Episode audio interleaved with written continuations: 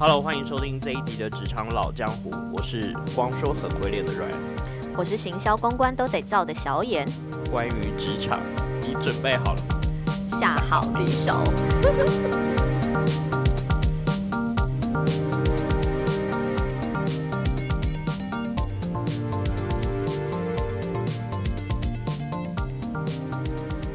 哦哟，你怎么每次都一开始的开场白都变成是我每次录最有压力的那个点，只会要考默契嘛？对啊，真的。Ryan， 我们今天要跟大家分享些什么？今天来，因为已经差不多是岁末年终，没错，距离上一集已经有点久，然后我们这一集就来聊聊关于考核。哦，对，其实像我们公司最近也是就是如火如荼的在做考核。Ryan， 你觉得一般考核你会有什么样的感觉啊？就是跟主管摊牌的时候。不瞒您说，其实主管压力很大。就说我不知道会听到什么很震撼的回应吗？没错，尤其是像以我们实际上的一个考核来讲的话，我觉得所谓的考核啊，对于主管来讲，我表达一下那个主管的一些小小的不满。心酸，对，心酸。其实啊，像说真的，在考核来讲，很多的比起一些像是有实际业绩单位来讲的话，像有一些，比如说像是资讯部门、行销部门，或者像是人事单位，一些比较对内勤的这些单位来讲的话，说实话，考核会变成是你可能年度很重要的一件事情。那大家会想说，哦，天哪！我看每次那种考核单一发给大家的时候，大家都会眉头一皱，又要考。你们家是要填复杂的表格吗？其实像我每一年，每一次针对于像是考核内容，我会稍微去做一下调整。但是我调整的部分的话，只有针对于自己的之前。这一段时间所做的一个工作项目是需要人他们自己去做填写的，不然有部分的话，我其实会尽量把它变成是比较格式，对，因为这样子的话，其实对于主管来说，他也比较好去拿捏，所有东西都让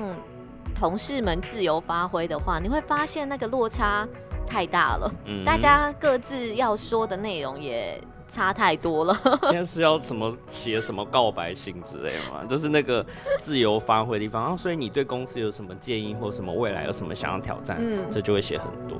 其实像那个表格里面，我们在做考核的时候，其实主要会有分几个大方向。那我觉得每个人的表达方式、经验值，或者是说工作的内容，其实都不同。所以像针对于这些内容的话，就有区分几个。第一个的话，不外乎就是你在考核之前的这一段时间内做些什么事情。那这个其实很直接的就会影响到，就是看你的产值有多少啦。因为有些人就是在写考核的那个表的时候，就会发现说，所以我到底这一年做了什么，然后就会当下就愣住说，要从头开始回想起，想说哇塞，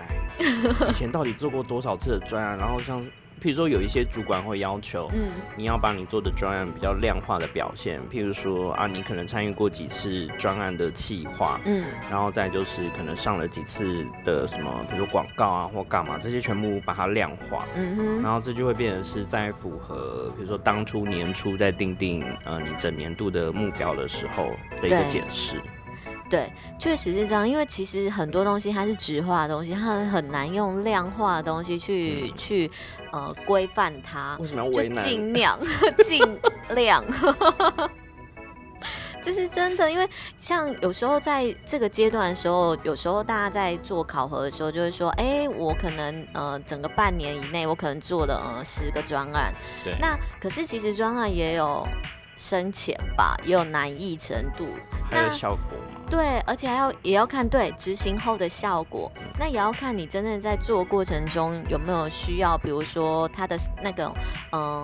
接触的面向，像有的话，他可能是真的，也许只要1-2周，他可能就可以执行完。对，但有的他可能到跨单位、跨部门，甚至于是跨产业别，然后跨一季。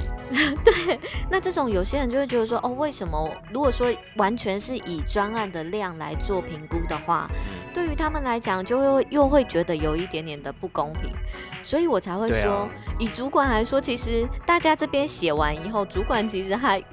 也真的要去想说，天哪，这一年内所有的人所做的这些转换影响的程度有到多少，去做一个评估。而且也不是说所有的专案都会记得非常清楚，因为包括主管也不见得每一个案子都有实际参与到，可能中间开头有参与，但是不一定结尾是你会跟。那所以说，每个人在表达诠释，譬如说这一组里面 A 跟 B 都有参加、A 写自己做得很好 ，B 也写的做得很好，但其实是 C 做得很好。那这种就会很尴尬，想说你想要骗谁？因为这种考核好像就是有点像是一边你要检视，一边又是你要。可以把握时间，表现你自己的很好的时机。对，所以像这种时间点，我一般都会先跟同事们，就是有一个就是心灵建设，我都会跟他们说，洗脑，对，白碗就是洗脑。我都会先让他们知道说，其实你自己的专案，不论是你是自己执行的，或者是说你是团队的执行。你都必须要了解说你实际上参与的过程有些什么，因为说真的就像刚刚 Ryan 也有提到了，不，你自己都不是很清楚，你怎么要别人很清楚，甚至于主管很清楚。那像以前啊，当我也才是这种小小的对菜鸟的时候，那时候我就会想说啊，我做这么多，主管应该都会看到吧，之后你才会发现主管也不是故意的，但他不是鬼遮眼，他是真的没有，他太忙，真的他真的没有办法去看到每个人的每一个细节，所以他可能只会知道说哦大概的一个方向，因为可能整个团队里面也许同时进行有5个专案，但因为每个人他只负责其中的一个专案至2个专案，就会觉得说哎，我对自己的东西是很了解的。那如果说在这样一个情况之下，我觉得你就是要借由考核去提醒主管，同时也让主管说哦，原来这件事情可能哦，他可能自己已经忘了，你知道吗？那个在面谈的时候就会那个惊呼连连，说哦，这是你做的，说哎，我都忘了，说啊、哦，原来你做这么多啊，真的了不起。对，所以这个东西，哎，如果说真的可以做到让主管这么惊呼连连，那也很厉害耶。就是、啊，但年终我们可能还是要看整体公司的营收。这个很现实，可是我必须说，其实有些人会觉得说啊，考核怎么做，感觉好像就是我明明觉得我做很多，但是就是 Ryan 刚刚提到的很重要一个点是，它是看整体性的。当然，像刚刚说整体公司的那个营运状况，这个很重要，这是不可挑战的。但是其实换一个角度来想的话，我觉得在考核，就像我刚刚说，它分很多类型，很多的方向性。那其中像你之前做什么，这是基本盘。一定要有的。那其实呢，像我们就还会有一些，比如说是你对于这一个工作之后的一个建议，或是你期望改变跟挑战的项目有什么？因为从这里面我们就可以看得出来，他对这个公司，没错，对我自己这份工作的一个价值性有没有一直不断的在让自己成长？我觉得这一块其实对于在一个工作环境久，如果说其实你只待个1年左右，也许还好，但其实你一个工作你可能待2-3年，慢慢的其实就会有一个倦怠期，然后会呈现一种半安逸的状态。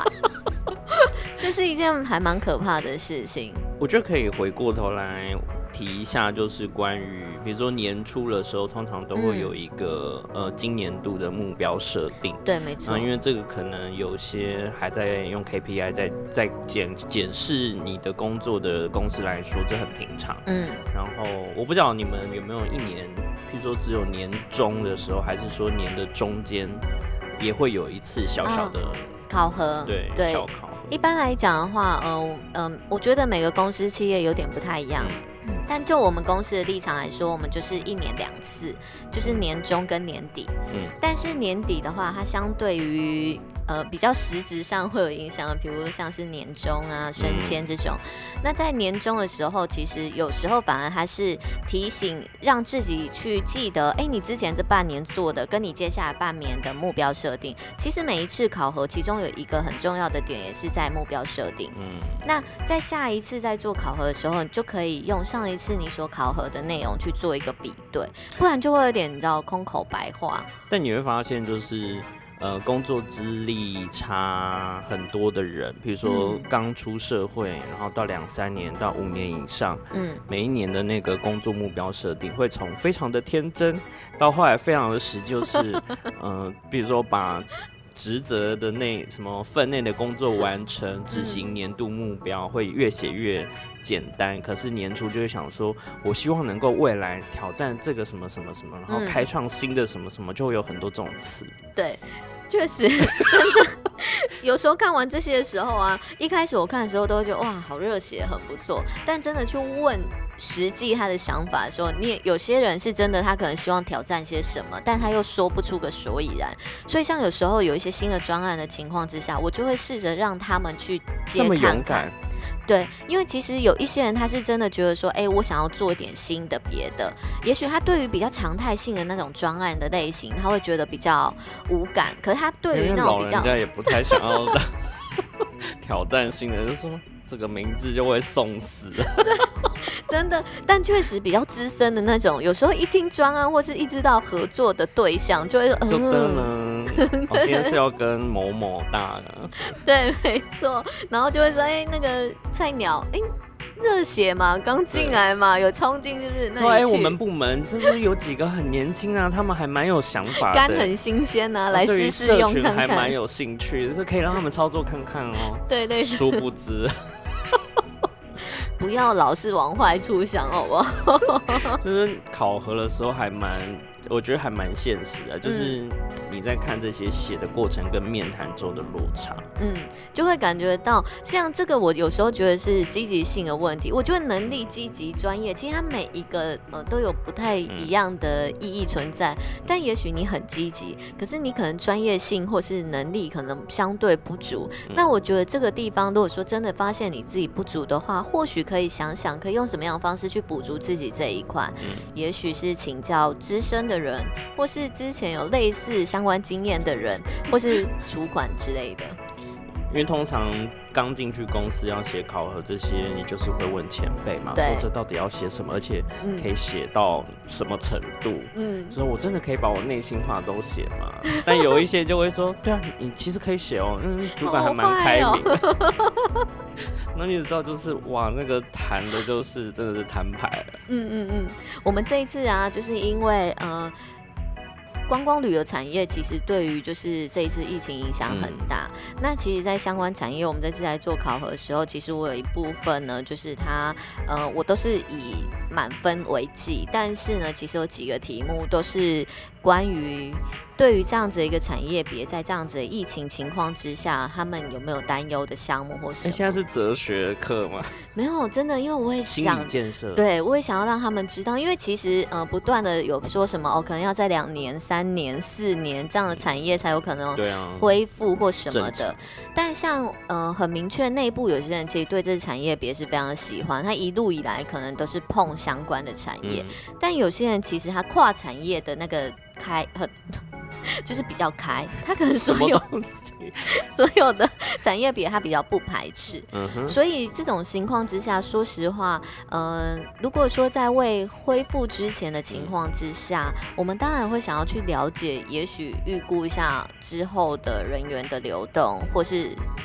那种员工之间的一个向心力或粘着度，是不是有机会可以在之前先了解到，然后之后也许可以做一点点什么样的补强。换句话说，就是对公司的忠诚度到哪吧，还有就是你对于这个产业还有什么想法跟热情。对。因为像之前疫情刚一阵子，在去年吧，然后就是有媒体在访问，比如说路边在卖好像咸酥鸡还是什么的，然后就问他说，哎，你怎么会在这个地方卖啊，然后生意这么好？他就说，哦，其实我是旅游产业的然后他就说，因为是留职停薪，他说只要公司恢复可以回去，他就要立刻回去上班，然后说我这个没有做很久。旅游产业的从业人员，我真心认为他们的韧性很高。还有那个航空的，比如说飞机，比如说空姐、空少，就说啊，我暂时可以去做一些我自己想做，或者说我本来在飞的时候都没有办法学的东西，然后只要公司一说召回要可以飞，不管是飞国内还是怎么样，他们就说好可以。对。像刚刚提到的那种啊，像很多他们都开玩笑说，现在跑 Uber Eats 或者是像 Foodpanda 的，可能有一半以上都是旅游观光产业的人员，这样子导游啊、领队啊，对，没错。那这个的话，其实就是在这样一个情况之下，我觉得发挥你的弹性也是一个很好的事情。如果说受限于那种不可挑战的因素，像以现在疫情来说，它似乎虽然说以台湾来说，人家开玩笑都是说，平行的时空，确实在这一块是让人家觉得很安心。但有时候最近也是会有一些案例不断的在产生，对，那这个的话我觉得都是要靠大家。可是在这样一个不可以去自己去挑战的一个情况之下，如果说改变自己的一个方式，也能够让自己其实接触到其他不同产业或不同的那种算是收入，对，我觉得这其实某些部分对于大家来讲也是会有其他的一个收获。因为像我有注意到有一些像 YouTube 的网红或 IG 上面的 follower 比较多的人，他们有些可能就是航空产业，但是暂时可能留职停留停，那或者是说他们选择就是自己先离开，然后反正公司就是会再聘他们回去，然后他就开始去做，比如说美妆、保养品，然后或是介绍旅游跟生活或吃的，那这个其实对于观光产业的人来说一点都不陌生，他只是换了一个国家或场景，可是做这些介绍来说对他们并不难，对。所以像我自己本身认为啊，有时候在考核中啊，我刚刚说分了几个面向里面，其中一个面向我觉得除了像刚刚提到的那些以外，有一个面向是你对生活的一个热情，有时候其实是会影响到你对于工作的一个热情。那尤其像有一些专案，刚刚有提到像一些新的专案的情况之下，它就是需要这种，对，它反而不需要说你对于这个技术层面有多深的一个了解，或是有多专精，它反而需要是有时候一些创新的一个思考模式的话，反而是需要平常我们可能多去累积跟碰触，对，那这样有时候所反映出来或回馈出来的专案内容就会跟比较有趣，对，就不会像那么以前传统的方式在操作，没错，它可能会就比较有创意的想法，或是使用的媒介都不太一样，对。那像这样的回馈里面，有时候我觉得看那种刚刚 Ryan 提到那种比较菜鸟或是比较年轻人的这一种，有时候在跟他们讲的时候，我都会听到一些比较不一样的回答。先撇开说那个可行性怎么样，但我会发现，因为他们从小所接受到的东西，比如说他们可能接受到网络的东西，相对比我们来得快，而且他们能够接受变化的速度也比我们来得快。所以有时候有一些东西，你会发现说，原来现在已经可以这么做，或是可以这么想。我觉得这种东西有时候对于主管来说也是一个学习啦。因为像其他你们的竞业好了啦，就是有一些比较新的公司，然后他本来在操作国外，现在疯狂的做国内，全部都国内。那你就看到他们其实因为员工都还蛮年轻的，所以他们甚至也有一些是比较网红类型的人在里面工作，然后拍了影片，对，那自己做一些年轻人会想要去的，譬如说秘境或景点，甚至他们吃的跟走的就比较不像制式的参观的行程。那这个的确都会吸引到更多不同 TA 去客群去参加，那包括说他们拍摄，就大家也想要跟他们拍一样的东西，或是即便是只是去动物园，他们也可以就是玩得很疯啊。这个可能以前的在做行程的人比较不一定会想得到的，哦，原来可以这样啊。对，这个的话真的就像刚刚我们提到的，像前阵子我有看到有一个蛮有趣的案例，然后他就是像林森北这一区啊，大家都会觉得说他就是比较五光十色一点什么之类的，有没有？然后现在应该都已经小一半，现在可能剩五色。但他就是有一个行程，就是由当地的妈妈桑去带你，真的就是了解到这一区的一个文化跟历史。那时候我看他其实报名的人数是非常多的，因为对于大家来说，这是一个很不一样的一个学习，还有不一样的一个体验。那在这样的一个包装上，就像我刚刚提到，其实在考核的过程中，有时候我就会期许孩子们的一些回馈，会针对于这一块去做一下说明。譬如说他们可以提出自己的看法，或者说我们也可以试着做一些什么。对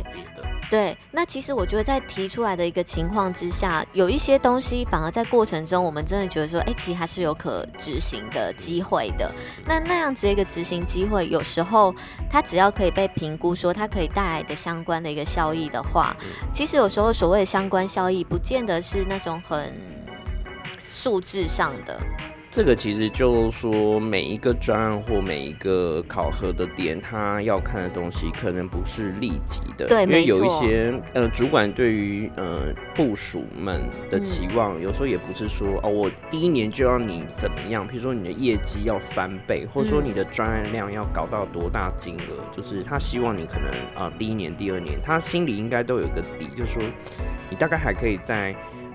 往哪边去做成长或是改进？那这边就是透过每年的，比如说你们有2次，我们以前也是2次嘛，去面谈，去 tune 你的计划，然后告诉你说，就我们过去的经验有哪些是可以执行，跟我会放一点空间给你，要不然你就下一年或是年底考核完之后，你要准备一下明年年初的目标的时候。再去重新修正，因为也许你自己都没有发现说，其实你好像出了形象了，对，或者说你这个目标，也许我们可以先做这个，之后再来完成那一个。那像这一些以外，我觉得就是比较工作项目以外的话，其实有时候，在考核过程中还会去替代到一些其他的。Ryan， 你觉得其他的会有什么？职场的谣言，小话。比如说团队的互动性啊，这一定会的。对，或者是说礼貌啊、态度这种，你知道吗？考核前尽量就是和颜悦色跟同事聊天。你知道，像我们就是部门有一个算是一个孩子吧，那他其实你跟他说任何事情的时候，他其实执行度都很高，但是呢，他有一个点就是很难控制，就是他的表情。我觉得其实表情这件事呢，我个人觉得也是一件蛮重要的事情。他总是在你不管是教他大大小小的事情，他一开始听你他只要知道说你是要交代事情，皱眉头，对，就会皱眉头。然后我一开始想说他是不是在做所谓的理解，你知道有时候思考的时候会有一些。可能无法控制的表情，但之后我就会提醒他，我就说，其实你真的在听这件事情的情况之下，不论这件事情你能不能做到，有时候你可能觉得说，这很简单，你不要就是马上就是让人家主管想说，那现在我是应该要继续说吗？是你觉得不理解吗？还是你不满意？你不开心？他说，我有吗？所以有时候那个表情，你知道吗？要自己想办法去稍微的控制一下，因为我觉得表情有时候会给人家带来可能是不一样的感觉。其实他当下可能就说这没什么事，这是小事情，我顺手就可以协助处理。可是因为他的表情会让人家想说，那是对，没错。但我通常皱眉头，就是觉得我对这个东西有意见。你不止皱眉啊，你很爱挑眉。然后我想说，现在是怎样？你要安排这个计划，那明明就是执行度没有办法完成，或说怎么可能？对。然后你对这个数字也太不敏感之类，我就开始，然后主管就不敢讲。我下次回去问是不是这个意思？想说，你很荒谬之类的，这个也问我。你怎么这样子啊？就考核的时候不是会说，那所以你觉得今年业绩没有达成的点在哪里？是，我说这不是大环境的问题，难道就是这个公司我一个人在扛吗？你问我这个问题不是很怪吗？-10分。然后当然我就马上圆回来说我相信就是大家明年一起什么什么。还好你有马上再回来，就很高潮迭起。我觉得那个以前带我主管心脏都要很大。以前你的主管可能在那个什么跟你考核之前，都会觉得你是压轴，你知道吗？最后一个再搞定这个。先处理完我的，其他就松口气，先松口气，长痛不如短痛。真的，要不然想说每次要跟 Ryan 做考核，想说天啊，他等一下要出什么题目给我这样子。那所以你每次大概在考核一个平均会花大概多久的时间？时间我也不建议拉太长，因为太长有时候会容易闲聊，有时候会有员工想要跟你就是其实小燕我今年真的说实话我们也很担心，如果每个人跟我们讲这件事情，那有时候其实我觉得在考核有时候又不要变得太过于制式化，那在提到某些项目的时候也许可以聊到，但我觉得太深也不是这么适合，因为很常常会偏离主题。一般来说会，但是会找一个比较可能小会议室这样子比较轻松一点点。而且说实话，我也会看那个相对应考核的人，有些可能是比较资深，或是已经是部门的小主管之类，这种也许有时候就会选择在比如说像是咖啡厅比较安静的一个地方。我说拍他，走啦。然后说啊，是要考核吗？对，要考核。通常要考核之前，我也会先跟他们讲一下，让他们自己也知道说，哦，我当初写的考核内容这样子。我觉得那个气氛在年末这个时候，办公室的气氛都会有点诡异，就是你会突然发现主管跟某一个员工不在的时候，你想说他们是去考核吗？然后回来又要不动声色的分开走，然后坐下之后心那个人性就在想说，我今天的考核好像会很差，然后这个是不是？就是会有这种情绪，然后另外一个想说下一个是谁，下一个是谁。以一般来说，大家会希望赶快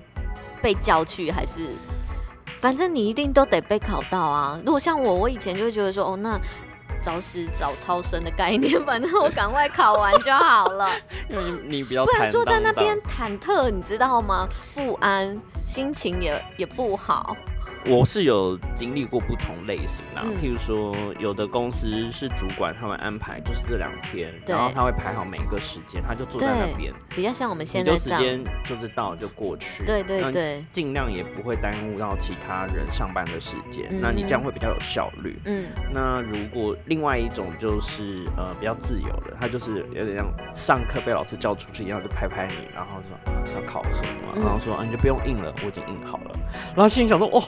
主管都准备好要跟你谈什么，然后包括什么分数，他全部报表都印出来，然后就说，所以，对，然后就会非常严肃的在看这些事情。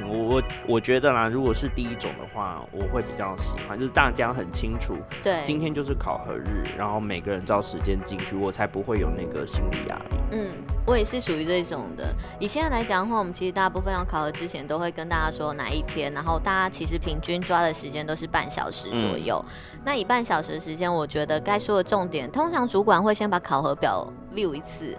看完以后大概也会抓出几个重点。那有一些也可以知道他们可能是为了要写而写，但有一些其实是真的有讲出一些要项，或是其实可以更深入去做访谈内容的，会针对于这几个点去了解跟说明。因为有时候其实在过程中发现同事们所写的内容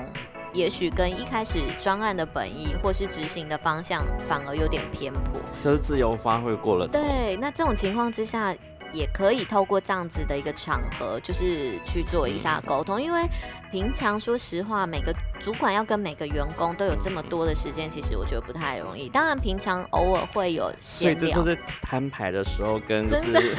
内心好要对不对沟通。而且我觉得其实每一个考核主管真的不要把它变得也很制式化，这件事我也要跟所有主管们就是号召，你知道吗？因为像我就有遇到一个同事曾经进来的时候就跟我说这个就他不是直接问我本人，他是问同事之间，然后就说这是要很认真写的嘛，他们就问说当然要很认真写啊，为什么不？他说这会影响到你的那个考绩跟你的那个升迁，他就说因为我之前的公司就是一个很制式化，我最后一次考核的时候，因为我已经要走，我还跟我主管说，到底我们为什么每一年都要考核？因为你们薪水就是固定每个年终奖金，就每一年都是固定1个月啊，为什么我们还要做这么废人的事？重点是他们的考核就非常简单，可能就分5大题，然后每一题就可能就是、对对对，就是20分，你就自己写几分。比如说你对这个工作满不满意？你认为你的表现有没有达到你的目标设定？就这种非常简单，然后写完以后就交差。这样子，所以他就一直觉得考核是一个，反正你写20分跟你写0分，你的年终奖金都是1个月。那所以你对于他之前公司这样的做法或他的表现是？说实话，在这样子的一个过程中，我觉得他对于考核这件事情就蛮偏颇的，因为他印象值就觉得说不就是一样吗？那以真正的工作的专业度来讲，我觉得还好，没有什么太大的问题。但既然这一块还有这样一个想法，就会跟他说，如果说你没有好好写，对于主管来说，他可能认知你的态度或是积极度，或是对自己工作的一个重视程度，就是这么的随便，那其实是会有影响的。没有很认同你现在自己在做的事，就算给你2个月或5个月，你都会因为我给你的年终而在工作上态度差很多的话，那其实我就会考虑说，有些专案是不是要给你，即便是那个可能获利很高，或者说它可能很创新，然后可能效应跟能见度也很高的，我也不见得会放给他。对，因为他就是表现太明显。对，没错。你的情绪啊，就即便是年终可能每一年都固定，但你有没有想过，为什么人家可以升上去而不升你？就是因为你的这个表现跟想法，对，偏颇嘛。对，所以有些事情大家都是在做同样一件东西，大家都是在考核。那当然有些人会说啊，主管的个人喜好很重要，其实这件事当然很重要啊。但是主管能够做的，跟我觉得主管应该也要做到，就是尽量不要主观意识太过于强烈，因为既然要考核嘛，至少要用比较让自己尽量以中立的立场去评估每个人所产出的一个效益。很难，对，很难。即使是主管还是有偏爱的。对啊 ，Ryan， 那所以要做，就是真的不是那张考核表做的多漂亮，那是该做好的。那就进去了面谈的时候先下跪。平常就要好好的经营，带饮料或说什么啊，这个是小点心啊。我怕你等一下考核太饿，所以像很多人不是考核，就是写个1-2次，就会觉得抓出主管本身的喜好，他怎么写，可能主管心情就会好。那主管个人的喜好，我就像我们说的，一定会有，但主管要尽量的去隐藏个人喜好，我觉得这也是一件蛮不容易的事情。其实大家没有什么刻意在隐瞒呢。对，我喜欢 Ryan 就是特别喜欢，我讨厌小眼就特别讨厌。我觉得这个可能从年度不管年终年底的考核都看得出来，就是你怎么跟他聊，那主管就是啊，又是他，他也不想啊，或者说你要他第一个考核，他心里就会很。所以我才说主管有时候也是有点功课的，好不好？毕竟主管不是在那个位阶上就叫主管，我觉得他其实上下的互动，有时候对于这种，我觉得在某个情境之下，他也是必须要让自己变得更收敛一点，不要一看到 Ryan 要强大一点。譬如说，一直有一个部署跟他皱眉头，心想说：“哎、欸，我是你主管哎、欸，然后你一直在挑战我的权威，对，就是要挑战你。”那就是你啊！他说：“我就是要。”升成跟另外一个部门的主管一样高，对，所以在这样的一个考核过程中，我觉得有蛮多的细节，它不是单纯只是说哦，我今年做了些什么事情。其实因为那个数字一摊开或看报表，其实都抓得出来。然后你说有没有积极参与？其实有印象的当然就是会有印象，但是没有印象的时候，这个真的就是不勉强。你就是现场，等于是你在考核过程要听他自己去阐述。他说啊，为什么？原来你也有参与，那为什么你在这部分怎么这么的被动，或者是说没有跟大家说？就你没有太表现自己了。在每一次的考核里面呢、啊，像刚刚提到这种状况，有时候是每个人对于这专案他自己本身的要度的认知不太一样。那像 Ryan 刚刚提到的这种一个状况，有些人可能整个专案里面，他可能觉得自己就是一个小配角。对啊。那如果说这样过程中，你真的觉得你只是一个小配角的话，其实你就要想办法在其他专案中让自己的要度要去提升，不然当所有人的那个考核出来的时候，你永远都是小配角的话，你离那种所谓的现实层面的一些升迁或者是加薪就会越来越有距离，就位置都是坐门口，对。奇怪，新人进来也不是坐门口，我还是一直在坐门口。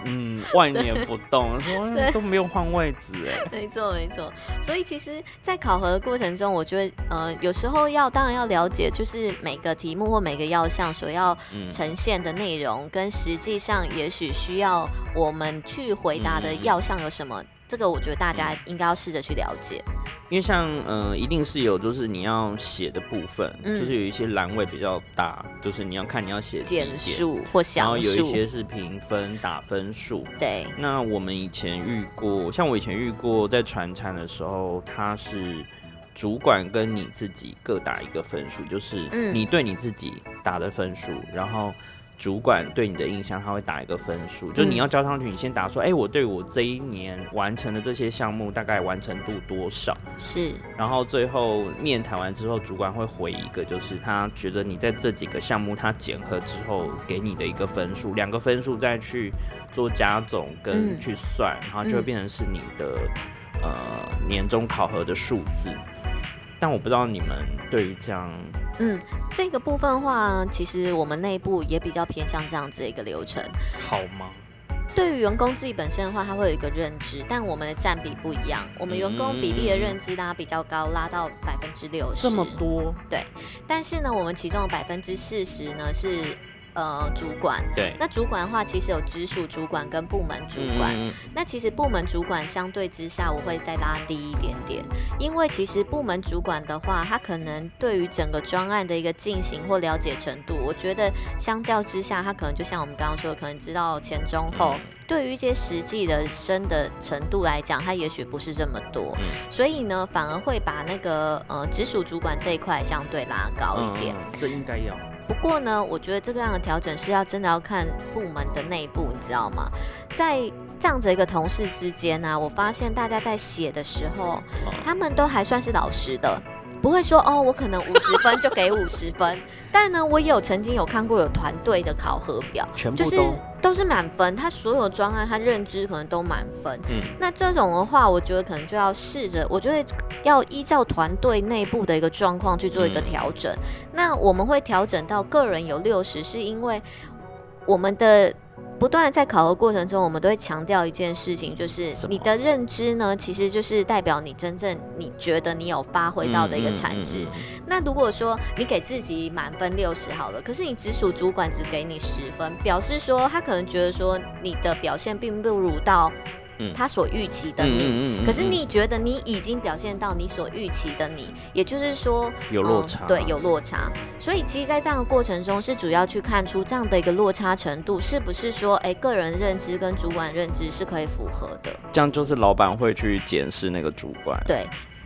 不一定，我觉得要看，因为有时候主管可能真的觉得说，他表现得不错，但是有时候反而是员工自己本身填得比较低，这种状况不多，但确实有时候这种人，其实慢慢拉起来以后，你会发现他可以发挥的空间更多，但自我感觉良好的很多。普遍来说，但好处是，几次这样下来。我觉得每一次的考核表也都会针对于每一次的回馈，我会去做一些调整。那以这一次来说，就像刚刚提到，可能会提到一些跟疫情产业的一些相关的一些回馈。有些人就很明确会说，他其实是很惶恐的。一开始我问说，那一区怎么没有分数？你知道吗？多喝2杯咖啡。对，那我就跟他说，那一区我不计分的。我希望是你们可以很明确的表达你们对于产业的认知，因为对于产业。其实你不需要负责任的，我只希望你们可以很明确的去回答这样子。确实有一些人他可以感觉出来他是有一点点惶恐，可是呢，他们对于这样的产业他们又是有兴趣的。也就是说，对于主管的目标，我们就去设定出他可能可以在这边加强跟怎么样发挥它更多产值的一个项目。所以其实在写考核表，员工在填的时候尽量认真，应该不是说抱持太偏颇的态度去填，而是说你真的有想要透过这个表去跟你的主管，或者说你要跟你的下属去做沟通，一个对直校的一个沟通还蛮重要的。因为像刚刚提那个双方的互相打分数这个啊，我以前就发生，就是我就是打自己很高分。然后你知道这个表上交上去之后就被打回来，部门的主管就跟你讲说，我们部门平均大概就是每个人都会打几分，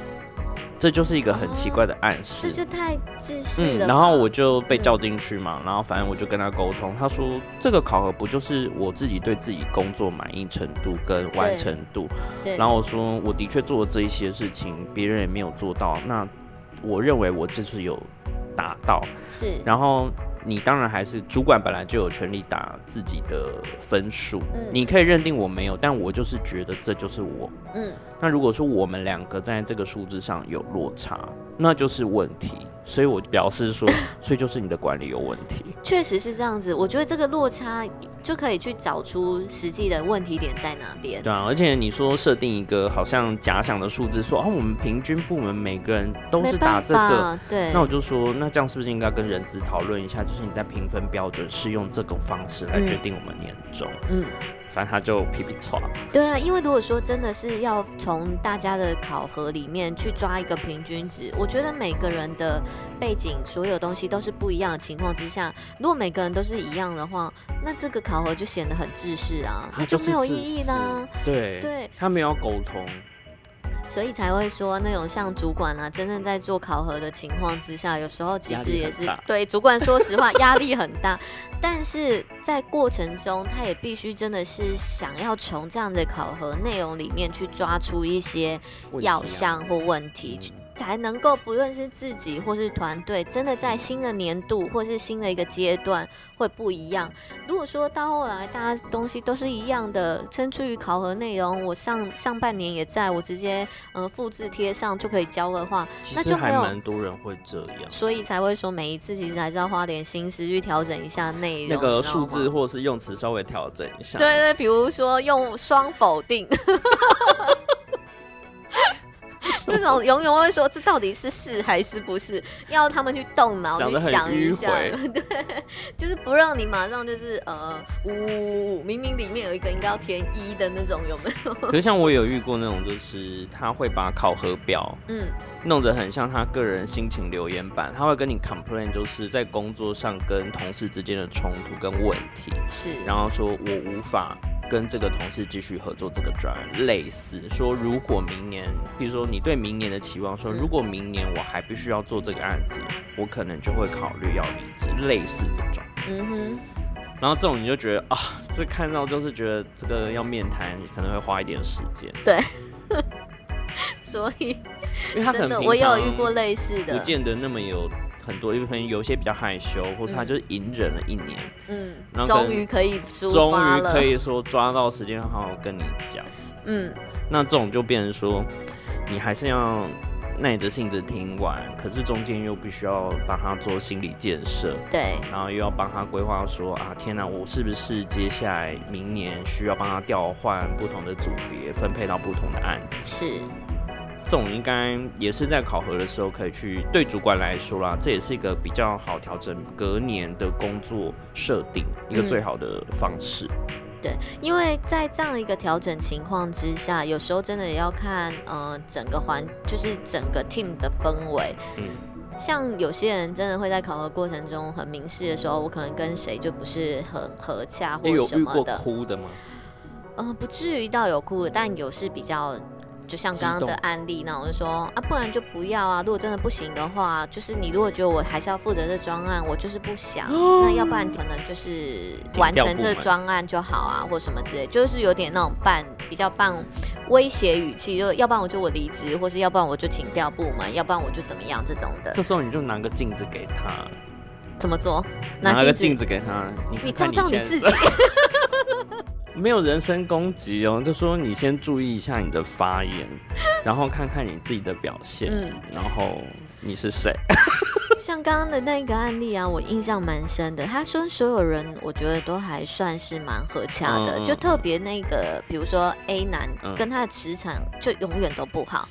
但两个人呢，我觉得两个人会磁场这么不合，是因为两个人个性其实是非常极端的，做事方式也不一样。对，一个就是属于比较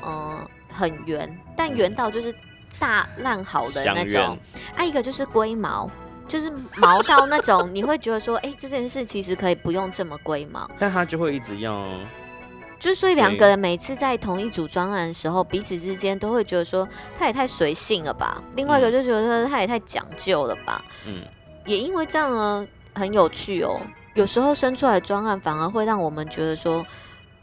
这个也要看几率啊。曾经有一个专案让我觉得说，天哪，这专案真的太有趣了。有趣是正面的有趣，但你也有看到，就是天哪，两个水火不容道，那东西到底是什么专案无法执行？这就是天雷勾动地火，有时候会烧掉，有时候是还不对，就是很极端的那种内容。然后后续我觉得在某一次沟通中，一开始他这样子表达的时候，其实他刚进来没有太久。大概第一次还第二次考核的时候，对，就说这种话这样。那我那时候就是说，那你有没有特别想要做哪一类型的专案？嗯，如果你撇开人这件事情的话，他对专案内容他是有想法的。嗯，沟通下来以后，我就说，可是你有没有发现这里面，比如说他对的其中那一次案例是他对于某一个专案特别有兴趣，可是那一个案例里面必须跨部门沟通非常多人，但他觉得很有趣。可是一个个性相对比较严谨跟龟毛的人来说，这是一个很难去执行的东西。我就说，那你有没有试着想要跟 A 男？因为他在跨部门沟通里来说，这件事情其实是相对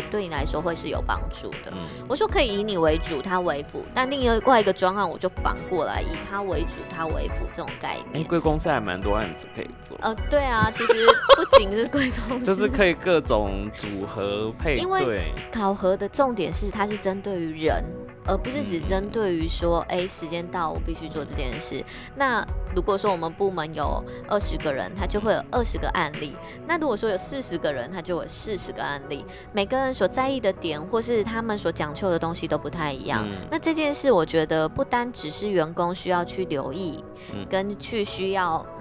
回馈给上层的。其实上层也要趁这种机会，我觉得也是真的。必须用点心思去了解这样的考核对于大家还有对于团队能够有什么样的一个价值存在。所以其实在考核之前，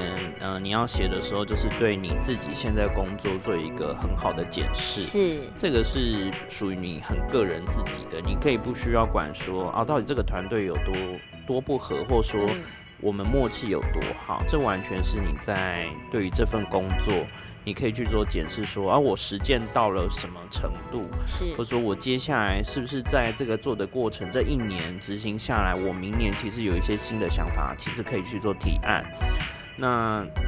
到了真正考核的时候，其实就是一个比较好去，我觉得是 present 你自己对主管的一个很好的表现机会。那你在跟主管沟通的时候，好像你也可以比较从那个时候探出主管的心理的，比如说喜好啊，然后再就是他对你是什么看法。因为有时候，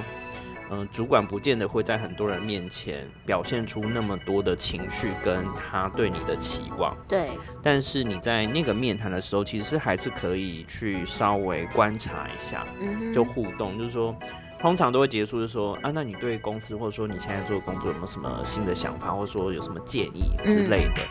那有些人可能就好像没有，就真的不用错失这个机会。你可以先想好一些你想要做的什么东西，或者说你真的没有想法，但你觉得执行哪一个案子你其实觉得是有趣的，甚至说如果明年这个东西还可以持续做，我好像还可以继续接。因为有时候主管可能会想要有一个他的设定，譬如说那明年就换另外一组人来做，那想要试试看不同人做。但是如果你觉得你做得很上手，那通过考核这个时候的面谈，那包括你在执行，你发现第一次可能做得不够好，但你希望说我想要再继续改进，那好像这个考核又多了更多，它就是沟通的一个很好的桥梁。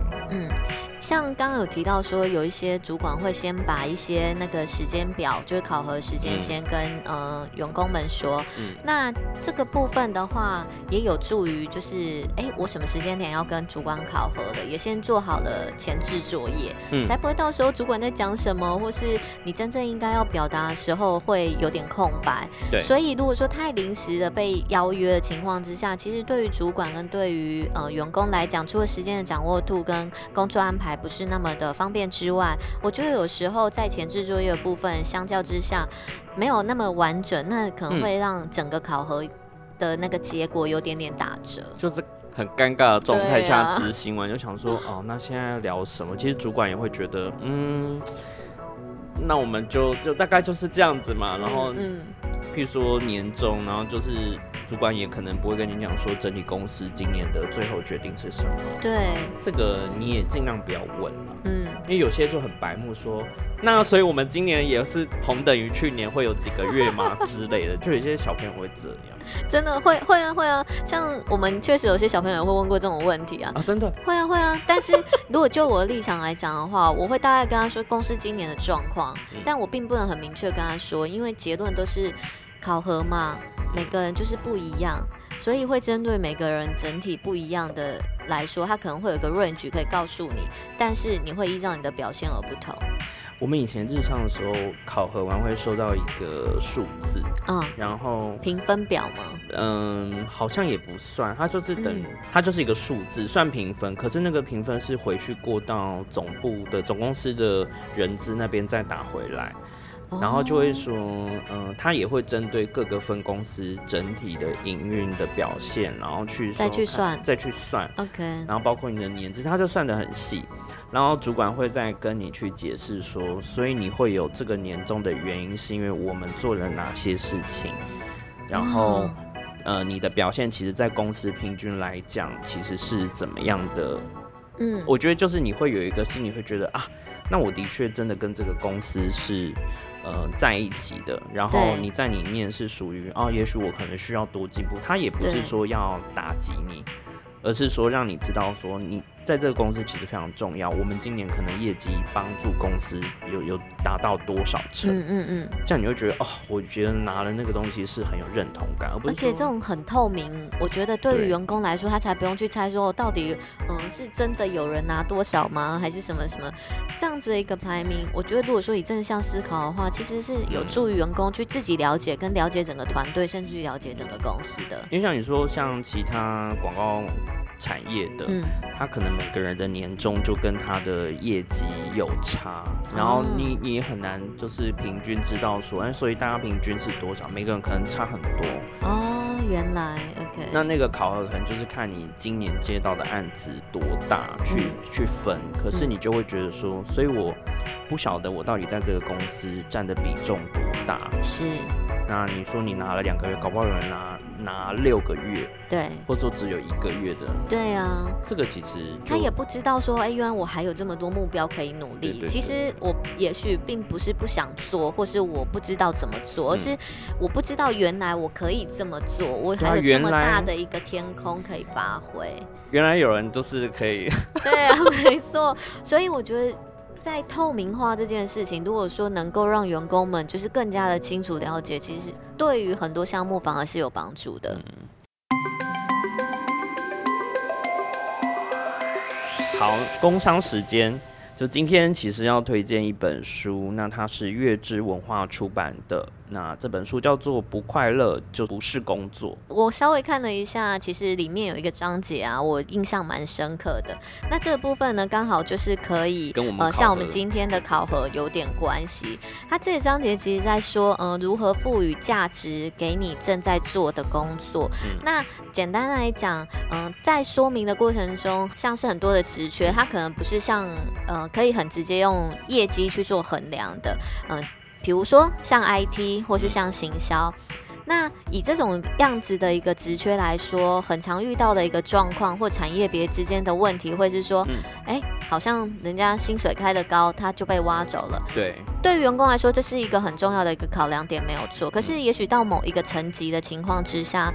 他会有一些其他的东西，反而会是求职者他在意的。像有时候啊，到某一个程度的时候，新创公司去找他，可能给予的福利或空间，并没有像以往那么多，甚至于也许他从原本的管理阶变成只是单纯的专案的成员之一。因为他们是扁平式管理啊。对，那在这样的情况之下，为什么他们还是会有这样的意愿？我觉得是因为那一个工作可能给予他不同的一个价值，或是对成就感。我觉得，在工作几年之后，你会发现，如果说你的工作项目一直一成不变的话，10年，对，你会很难去找到说你有不一样的东西，你自己也会觉得好像我自己在这10年以来都没有任何的改变。我觉得这好像比较常发生在公职人员，对，或是比较操作型或是服务业的产业，但当然有一些部分服务业产业，比如说餐饮这一块，还是有很多人是很有热情在这一块，是，然后他不管是即使是制作餐点或是在送餐，他都觉得能够服务这件事是对他来说是最大的成就。对，如果说以服务产业的心况是这样子的话，我们有时候去也会遇到一些人，就是送菜给你，以有热忱的服务产业人员来讲，会是你拿到很开心的吃，是我觉得我做好我这份工作。但有些人单纯就是觉得我要从厨房拿过来给你，那种心理的价值不一样的情况下所产生的一些，像我们刚刚有提到，像产生的一些表情或是态度或是激进度，其实就会依照这个点不同，无形中都影响你自己对外的一个表现。但很多人会不自觉的觉得说，哦，我有这样吗？所以就是像刚刚提到那个例子，对，没错。所以像我自己在选择，比如说在考核之前，其实讲白一点，考核前后就是很多人决定要不要留在这个工作的一个时间点嘛。对。那它通常都是你要不要去表达，跟你会决定说要不要持续留，应该是说。你在做年终考核的时候，就是一个比较好去检视说这个公司值不值得你待下去。那你跟主管透过这个考核的面谈去沟通的话，有没有达到你想要的结果？是。那我通常其实有两个原则，就是我做的开不开心跟钱高不高。那只要缺一是可以的。那两个都缺，那真的就没办法。比如说钱少一点，可是我其实在这个工作，我还有很多目标可以去达成，可以去学。那我会觉得说，那部分我会当成是一个学习的学费。对。那另外一种就是高薪。可是我做起来可能会有一点痛苦，可是因为它很高薪，所以我可以花在别的地方去消除。可是当有些工作证就是你大概3-5年左右，你就会发现说这两者好像真的到一个没有办法平衡。对。那我就开始决定说这个工作对我来说，或者说我好像找不到它的价值在哪里，包括在这个公司。像刚刚提到的那种在意的点啊，尤其也会随着比如说不论是年纪、环境，或者是比如说工作的内容、经验值不同，然后主管被换掉。每一个时间所在意的东西会有点不太一样。那不论是什么样的情况之下，重视去改变的这些东西，我觉得这本书里面有讲到一些点，都是你可以让自己在对于工作这件事的心理建设可以更完善。那每个人有自己的一个独特的想法跟出发点，但是透过这样子里面的一些分享，你可以知道说，原来这件事情我也可以换一个角度看，或是我遇到这个瓶颈，我应该可以怎么样让自己跳脱这样子的一个窘境，去换个角度思考自己发生的这个情况当下应该要有的一个心理建设。没错。所以其实这一集其实特别提到这本书的原因，也是正好在考核的时间，你回头再看这些他提到的一些职场相关的关键字，你就会有重新一个有新的观点在面对你的工作，不管是你要准备换工作，还是说你想要再继续在这个职位上做挑战，或甚至你要转换不同的部门，这都是一个可以去尝试。没错。好，那今天节目就到这边，那我们下次再聊咯。好啦，OK， 拜拜。